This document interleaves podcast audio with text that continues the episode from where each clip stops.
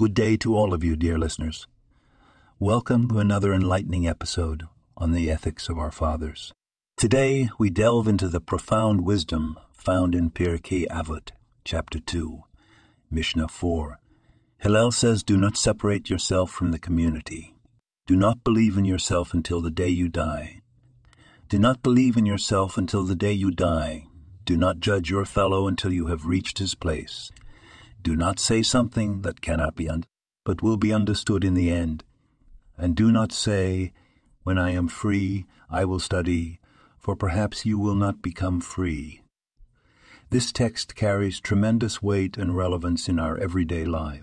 Hillel, a great sage of the Talmud, urges us to remain an integral part of our community.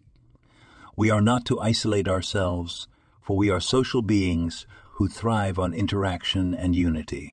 Hillel also warns us against overconfidence. We must remain humble and continue to strive for personal growth and spiritual development until our last breath. In the third directive, Hillel teaches us empathy and understanding. We must not rush to judgment about others' actions until we have fully understood their circumstances. The fourth advice is about communication. We should strive to make our messages clear and easily comprehensible right from the start, rather than relying on later understanding.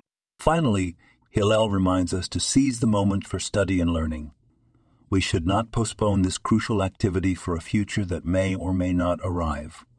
In sum, Hillel guides us towards unity, humility, empathy, clear communication, and proactive learning.